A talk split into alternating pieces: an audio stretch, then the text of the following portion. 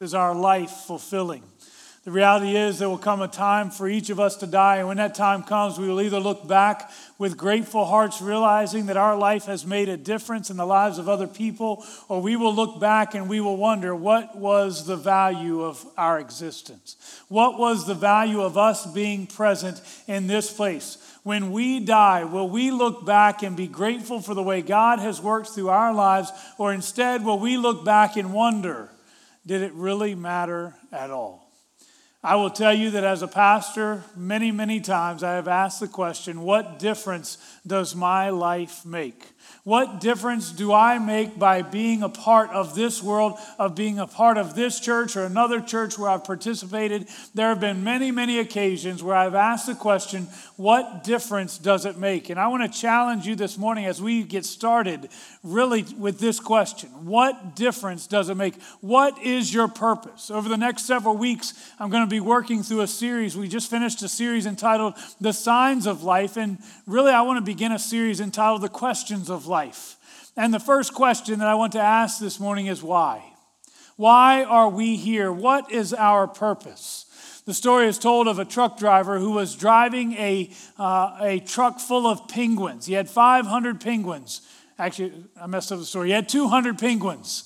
And as he is driving this truck, his truck breaks down and he realizes he has to get them to the zoo. Well, another guy just happens to pull up and he says to him, tell you what, I'll give you $500 if you will take these penguins to the zoo. The man finds, he says he's got the time to do it and he agrees to take them. And the next day, this truck driver who had the broken down truck sees this same man. And here he is, he's got these 200 penguins that are following him around. And he asked him, I thought I asked you to take them to the zoo. He said, well, you did, but after I took them to the zoo, I still had enough money, so I decided to take them to the movies too.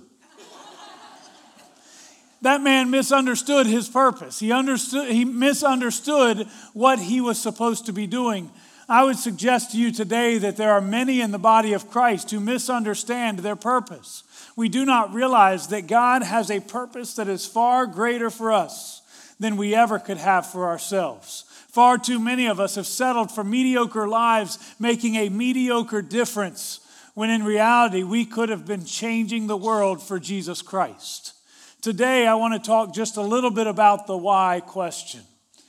As we look, we're going to use a passage from Ecclesiastes as our model, and we look at a man named Solomon who asked that why question. He wanted to know what life was all about. We're going to be all over Ecclesiastes, so I'll just tell you we're going to start in Ecclesiastes chapter 1. If you want to turn there, we're going to look at the first two verses in Ecclesiastes 1 to get us started this morning. The words of the teacher, son of David, king in Jerusalem. Meaningless, meaningless, says the teacher. Utterly meaningless, everything is meaningless. Now, if you were to read that from the King James, I think the word that is used instead of meaningless, it is vanity. In other words, it is of no value. Even though it may look really nice, the reality is it's nothing. It's meaningless or it's vanity. One of the funniest catchphrases of recent years is from an old Wendy's commercial. An elderly woman and her friends open their hamburger buns and find that they are virtually bare. The perceptive old lady who is able to see beyond the obvious asks the question, where's the beef? Many people ask this same question about life. They find themselves sandwiched between birth and death, and unfortunately, they often find themselves in a sandwich without substance, a sandwich with no meat. Struggling to find identity, to find meaning in life, they ask the question, where is the beef? To many, life is like a touchdown scored after the whistle has blown. They fight to gain ground. They struggle to reach the end zone. They score that touchdown, achieve their victory in life, only to discover that it doesn't count. Maybe you felt that way, that life is all about pushing for yardage, but never really reaching your goal. Or perhaps you've reached your goal and you feel like it didn't satisfy. It wasn't enough. Striving for the meaning of life is often frustrating, leading us to give in to so many temptations in hopes of bringing satisfaction. This is what Satan wants. He will try every trick in the book to find that little chink in the armor. And no matter what his method, his goal is simple: to keep the believer from finding real meaning in life. You know, often we assume that the people in this world that need meaning in life are those outside the church, but I would suggest that there are many within the church who still are searching for that meaning in life. We know that God has something bigger for us. We know that he has a bigger plan, but what is it? How can I figure out what God's plan is for me? The whole book of Ecclesiastes is dedicated to exploring the difference between life and existence. God chose Solomon to write this incredibly important book. Looking back in his life, Solomon is asking the question, who am I? Why am I here? Where am I going? Well, as we read in the verse just a few moments ago, he begins this book by stating that everything is empty. It's meaningless, vain, without substance. But let's not stop there. He does have a positive message for each of us, no matter our age or our lifestyle. He tried everything. And as he evaluates the things that he tries, he comes to some conclusions that are important. First of all, does pleasure provide purpose for us? If you would, look in chapter 2 for a moment, verses 1 through 3. This is what he says. I said to myself, come now, I will test you with pleasures to find out what is good. But that also proved to be meaningless. Laughter, I said, is madness. And what does pleasure accomplish? I tried cheering myself with wine and embracing folly, my mind still guiding me with wisdom. I wanted to see what was good for people to do under the heavens during the few days of their lives.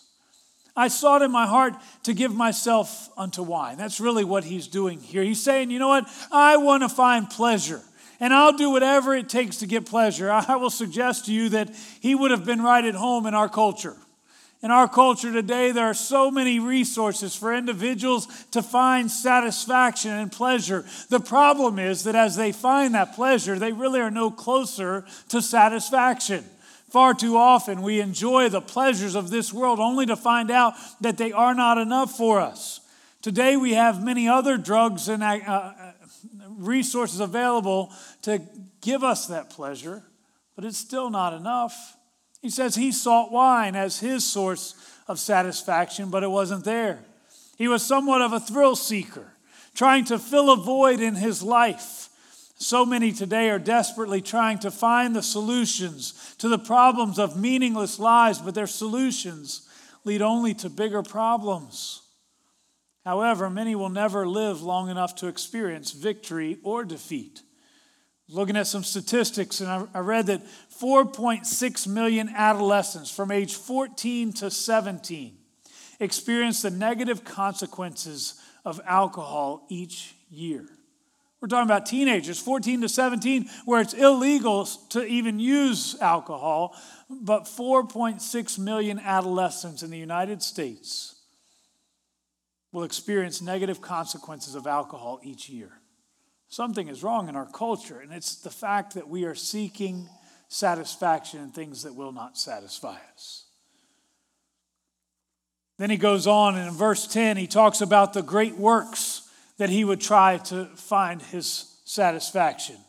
In verse 4, it says, I undertook great projects. I built houses for myself and planted vineyards. I made gardens and parks and planted all kinds of fruit trees in them. I made reservoirs of water groves of flourishing trees. I bought male and female slaves and had other slaves who were born in my house. I also owned more herds and flocks than anyone in Jerusalem before me. I amassed silver and gold for myself, and the singers and a harem and the treasures of kings and provinces. I acquired male and female singers and a harem as well, the delights of a man's heart. I became greater by far than anyone in Jerusalem before me. In all this, my wisdom stayed with me. I denied myself nothing my eyes desired. I refused my heart no pleasure. My heart took delight in all my labor. And this was the reward for all my toil. There was nothing this man didn't do. He didn't go to the party. Instead, he brought the party to him. This was a man of great success. It says that he hired male and female singers. He brought them in. Instead of going to a party, he would actually host the party, and he found the reward of what he was doing was still meaningless. It was empty. It was dissatisfaction. What we see here is a man who, even though he had everything, he had great prosperity, he could not find satisfaction in the things that he did or the things that surrounded him. Have you ever waited eagerly for something special, then find out that when that something special came, it was really a letdown for you? It wasn't quite as good as what you were expecting. Have you ever tried to catch the wind? It's an exercise in frustration. You try to grab at it, but it continually slips through your fingers. You can never actually catch it. How many of us, like King Solomon, are grabbing for things that are impossible to hold on to and worthless? This generation has so many opportunities that previous generations never dreamed were possible. But new opportunities have not given new meaning to life. The mere accumulation of things will not and cannot provide meaning and purpose in life. All the wealth that Solomon had, he still could only say vanity of vanities. Everything is vanity. Meaningless. Everything is meaningless. Well, my next question, does knowledge provide purpose? He decided that it's better to be smart than ignorant. That's a pretty logical thing. So he set out to become well educated. I turned myself to behold wisdom, is what he says in verse 12. Well, he achieved that goal. In fact, in 1 Kings chapter 3, verse 12, it says, I will do what you have asked. I will give you a wise and discerning heart so that there will never have been anyone like you, nor will there ever be. That's God speaking to Solomon. God allowed Solomon to become the wisest of men. Yet even in all that wisdom, there was still disappointment. Did his vast knowledge and wisdom give him a reason for living? No. In fact, it probably made it even harder for him, a little more miserable. He realized that his fate was no different than the biggest fool in town. In spite of his knowledge and riches, he would still die just like the poor ignorant man sitting in a gutter. Even though he had all this knowledge, all this wisdom, he could not cheat death. Even though he could think and reason better than anybody else around him, he realized that he really was no different from anyone else around him. His PhD in world knowledge was no protection from life's misfortunes and from death. He decided that education also is vanity. Now, I do want to just take a moment and point out that even though one cannot find true meaning in life through their education, and education is still an essential part of life. Young people in particular, pay attention to this. You still need your education. It will not provide you with meaning, but it will allow you the opportunity to be more successful, to be able to take care of your family, to be able to meet your needs. You still need that education. Without at least a high school education, a person will find it extremely difficult to find a satisfying job of any kind. There is no denying that education is very important, but the point that Solomon is making here is that when he writes these words, he realized his education was not enough. His wisdom is not enough to find satisfaction. Well, maybe he would find it in his work. Actually, as we go on, he decides that as the pleasure of education does not provide purpose, maybe work would fill this void in his life. He turned his attention to his job. Surely he had the greatest job in the world. He was the king of Israel, a great nation with great wealth and great wisdom. People came from all over the world to meet with him, to be able to talk with him. They wanted to have peace treaties with him. Often, neighboring kings would arrange to have him marry their daughters just so that they would have peace with him. His work must have given him great purpose in his life. Yet the theme of verses 17 and 18 is his hatred for labor. He says, I'm breaking my neck to build up Israel, and when I die, this is basically what he's saying. When I die, somebody else is going to take my place. Who knows what he or she will do with my kingdom? All the work that you do, all the efforts that you put forth, there comes a day that all of it will pass, and even that becomes meaningless. You work really hard. That's wonderful. You make a great living. You provide for your family. But guess what? There's still going to come a day that you're going to die. And no matter how much wealth you built up, you're not guaranteed that that's going to be there to provide for your family anymore. Maybe you started your own business and you thought to yourself, this is going to be great. This will be a blessing for my family for generations to come. But the reality is there's no guarantee that your work will continue beyond you. Your work still leaves you with this idea that, you know what, it's probably not enough. As we begin to look in chapter 3 of Ecclesiastes, there is an overall system that does not change just because of the fact that you want it to change.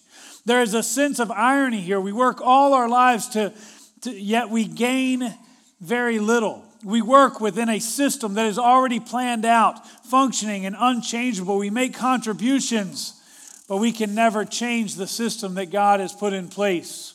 We live to die. For everything, there is a season. There is a time for life. There is a time for death. There is a time for peace. There is a time for war. And guess what? You are not guaranteed to change anything. In fact, you cannot.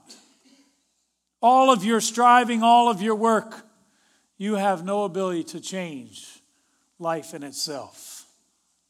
Solomon asks, what profit is there for the worker if God has already got all of this locked into place?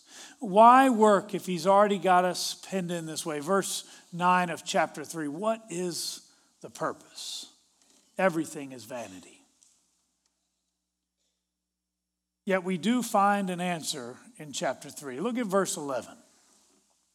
Says, he has made everything beautiful in its time. He has also set eternity in the human heart. Yet no one can fathom what God has done from beginning to end. This is the answer to Solomon's search for meaning in your life. All the world, throughout all the ages, for all eternity. This means that God has placed in every man's soul a big question mark. We question why we're here. What is our purpose? Who created us? And in the midst of everything, it feels as if something is still missing in our lives. People all over the world are looking for a God to fill the void within their lives. Without that, life has no purpose, no meaning. As Solomon said, everything is vanity. It's emptiness. It's meaningless. Many people try many different solutions, but there is only one answer. God has set eternity in the hearts of men, and only He can satisfy the heart's desire. Who owns my life? We forget that life and its labor is a gift from God. We feel we have earned these things. We set our agendas and we get angry when things get interrupted, but your life is not your own. Your life has meaning only in Jesus Christ. You may do lots of good things. I pray that you do. I hope that you have an incredible impact on the people in your life. But understand this, until you allow yourself to truly be owned by Him, your life has no meaning. Your life is meaningless. James chapter 4, verse 13 to 14, he says, now listen, you who say today or tomorrow we will go to this or that city, spend a year there, carry on business and make money. Why, you do not even know what will happen tomorrow. What is your life? You are a mist that appears for a little while and then vanishes. You think you've got everything figured out. You think you know exactly what God's going to do, but the reality is you are in His hands. Kind of a scary place because you're releasing control and you're saying, God, I trust you. You run with things. But here's the problem. When we do that, we're no longer in control. We're trusting Him to do what He needs to do, and it's kind of a nervous position to be in. Have you ever put your trust in somebody and they let you down? It kind of disappointed you a little bit. Maybe you had this vision of this is where you're going to go, and they said, no, we're going to go this way instead. Well, that's no fun. Well, what if we surrender our lives to God and we've got these great visions in our mind, this is what we're going to do, and God says, yeah, but I really want you to do this.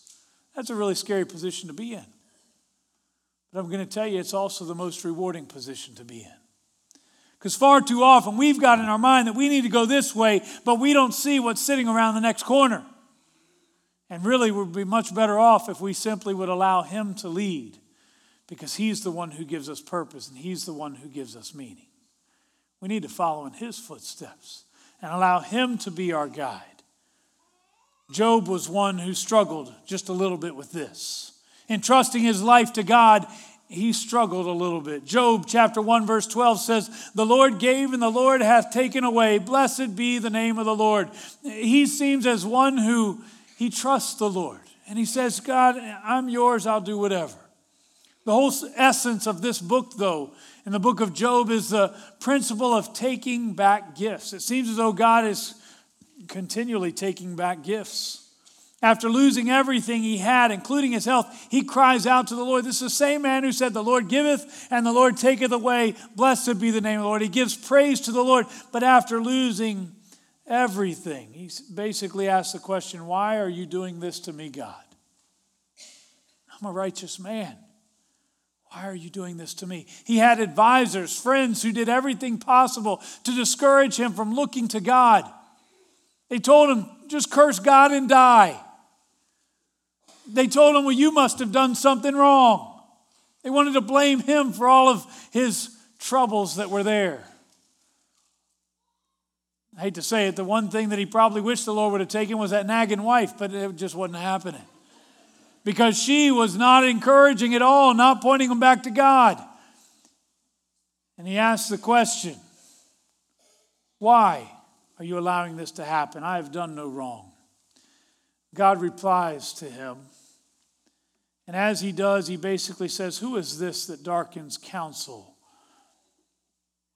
by works without knowledge?" In other words, who is this that comes expecting me to do something without you having all of the information? He goes on and he says, "Now gird up your loins." This is me saying it in my words. "Act like a man, and I will ask you and I will instruct you." God asked Job, "Where were you when I laid the foundations of the earth? You have this game plan in mind. You know exactly what you want to see happen. You want it to look like this." And God says, "But you are in my hands. You have entrusted your life to me. Trust me." I'm going to tell you today, there are many people who ask the question, "Why? Why am I here?" Rick Warren years ago wrote a book, The Purpose Driven Life, and the whole principle of the book was based on one simple question. What on earth am I here for? That is the why question. Why am I here? There is a world of people who are dying for that answer. And I'm telling you that through Jesus Christ, all of us have a purpose. The why is answered within him. He has given us the opportunity to make a difference, to change this world, but only when we truly surrender our lives to him. That video you watched at the beginning posed the question, really, when you die, what difference will you have made? And I ask that same question for you today. I don't know. My hope is that every one of you lives at least another 60 or 70 years. Some of you guys are thinking, "Oh, I don't know if I want that, Pastor." My hope is that you still got a long time left to be able to impact the world around you. Maybe you don't. So I ask the question, when you die, how big of a difference will you have made? Will you have fulfilled a purpose? What I will assure you of is this. If you have fulfilled a purpose outside of Jesus Christ, you have settled for second best. Because Jesus Christ is the one who truly gives you purpose and allows you to make a difference in the world around you. I'm going to ask everyone if you bow your heads with me for a moment. Father, as we come before you today, we recognize that even in a church, there are many people who seek purpose. For many of us, we wake up in the morning and we wonder why. Why am I here? What is my purpose? What kind of difference can I make in this world? And sometimes the answer seems empty. Lord, I pray today that you would help us to recognize that answer is found in our relationship with you. Lord, I pray today for the one who perhaps they're questioning their purpose. I pray that right now they would begin to realize that they have the incredible privilege and opportunity to be a part of something bigger than themselves. Lord, I pray that you would allow each one of us today to recognize your will for us. Open up doors that we might be a light, a beacon to the people around us, that we could introduce them to the hope that only you can offer. Lord, I thank you for those who have invested in my life, that have changed my world, who have gone out of the way to do whatever it takes to change me just by offering hope through Jesus Christ. Lord, I pray for the next generation as well. Lord, I pray that you would help us to recognize your purpose in us so that this world might be changed. Pray for each individual that is here right now, and I ask that you would fill us with your Spirit and use us in a mighty way. Lord, I pray today that as we are used by you, Lord, that we would not get in the way. Help us to follow your Spirit's lead. Even if that means we walk through difficulty and troubles and trials, Lord, I pray that you would help us to truly be surrendered to you so that we wouldn't come before you and try to tell you how to do your job, but rather we would be willing to follow wherever you led. Lord, I pray that you would be honored. Help us to live for you. In Christ's name we pray, amen. I will tell you that to me, this is one of the most important questions as we deal with the community around us. Why are we here? There's a whole lot of people looking for the answer. I'm telling you, the answer is found in Jesus Christ. We are here to worship him and to allow him to live through us.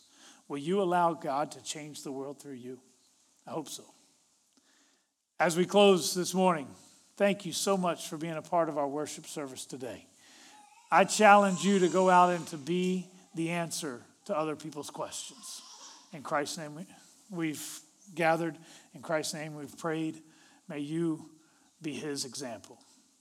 Thank you.